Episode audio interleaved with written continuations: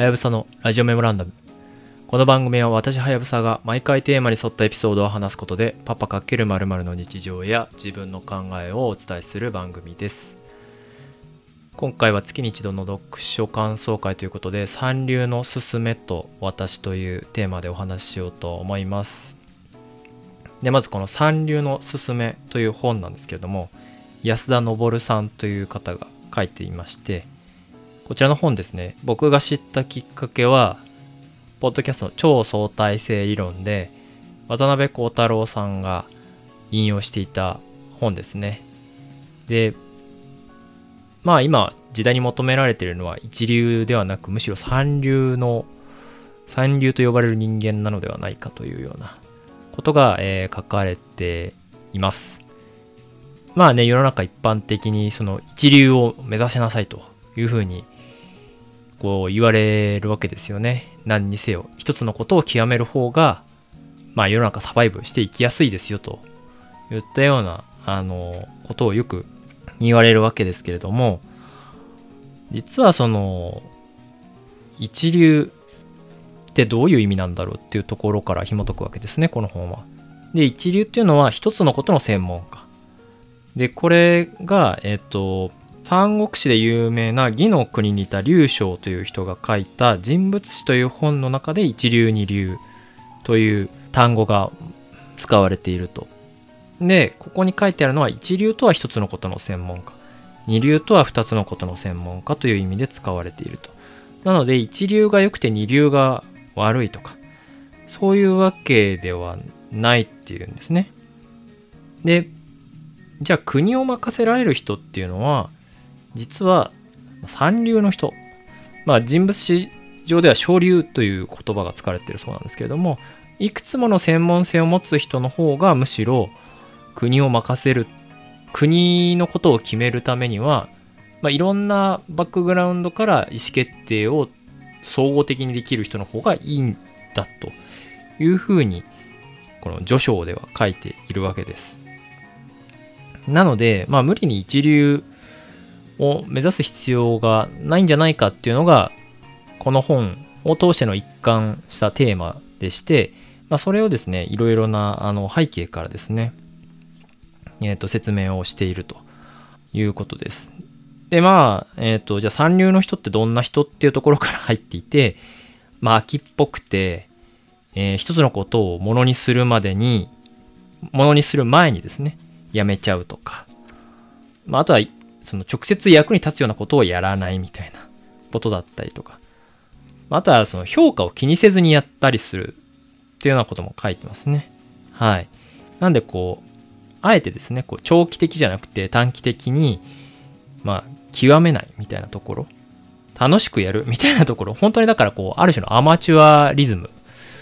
を三流と呼んでいるのかなというような感じです。で、まあ、あと面白いことは、まあ、結局そういうこう自分の興味関心に基づいて、赴くままに動いていくことで、まあ、実はその繋がってないようで繋がっている、いわゆるそのコネクティング・ザ・ドッツミっていう ところがですね、まあ、なんだかんだ人生では出てくるよねっていう話もしていまして、まあ、それをあの螺旋的な生き方っていう風なキーワードで紹介をしていたりするんですけれども、こういった感じで、ある種こう、エンジニアリング的に計画をして、えー目標、目的を決めて、そこに対して最短距離で突っ走っていて、その道の専門家になるみたいな生き方じゃなくても、その時々の興味関心とか、えー今まで培ってきた経験をこう組み合わせてブリコラージュという単語とかね使われたりしますけれども、まあ、継ぎはぎでみたいな感じですよね、まあ、そういうありものを使っていい感じのことをアウトプットしていくっていう、まあ、そういった生き方が実はいいんじゃないのっていうようなことを、えー書いてくださっていると。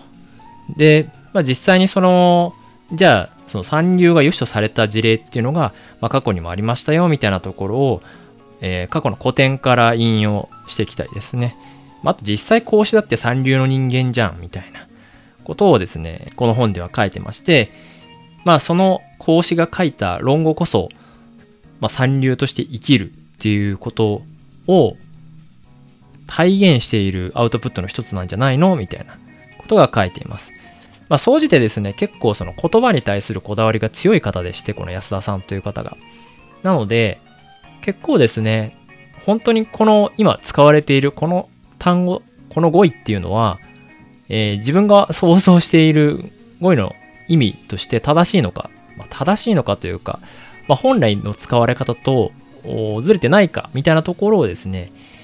解きほぐしていったりとか、まあ逆にあの都合よくこういう風に解釈もできるよねっていうような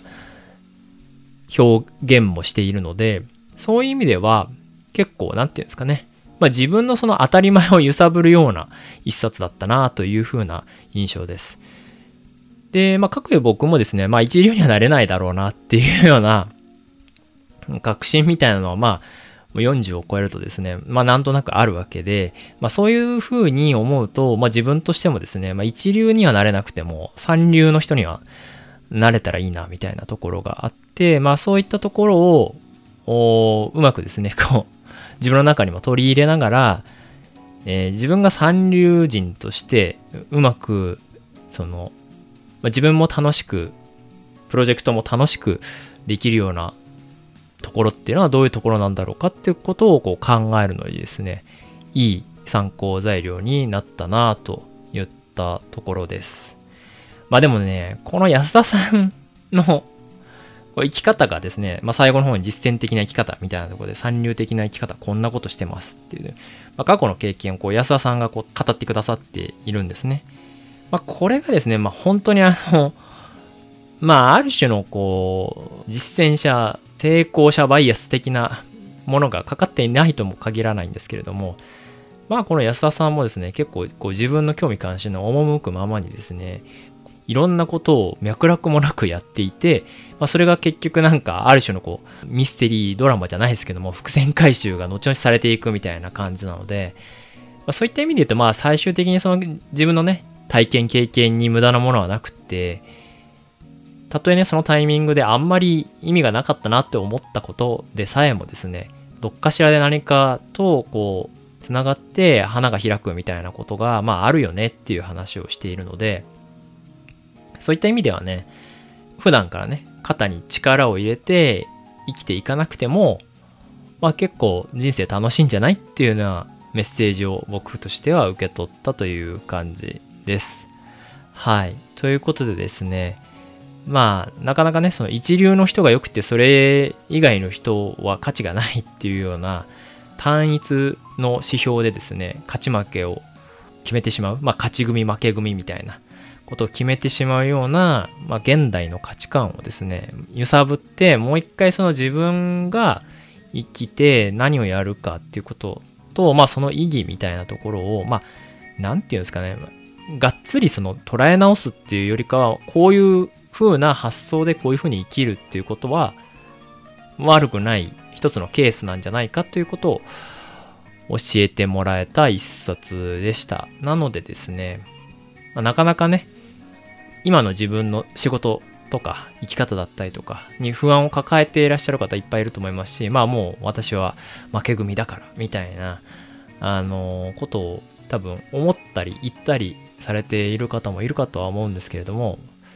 結局人間死ぬまではわかんないし、まあ、究極ね、古典ラジオ的に言えば死んだ後にどんな影響を及ぼしてるかさえもわからないですし、えー、行為より存在、存在をすることによって何かしらのメッセージングがすでになされているっていう、あの、前提に立てばですね、人に迷惑をかけない限りは何してもいいんじゃねえのっていうような感じだとは思うので、そういった前提でね、これからも僕も、まあちょっと一回ね、こう、肩から力を抜いて、どちらかというと心の余裕を大事にしながらですね、まあ、日々の生活を送っていきたいなというふうに思っています。はい。ぜひね、興味のある方は読んでみてください。概要欄にリンクも貼っておきます。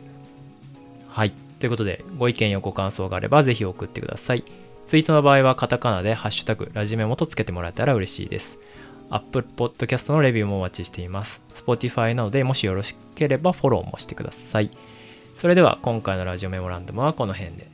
See you again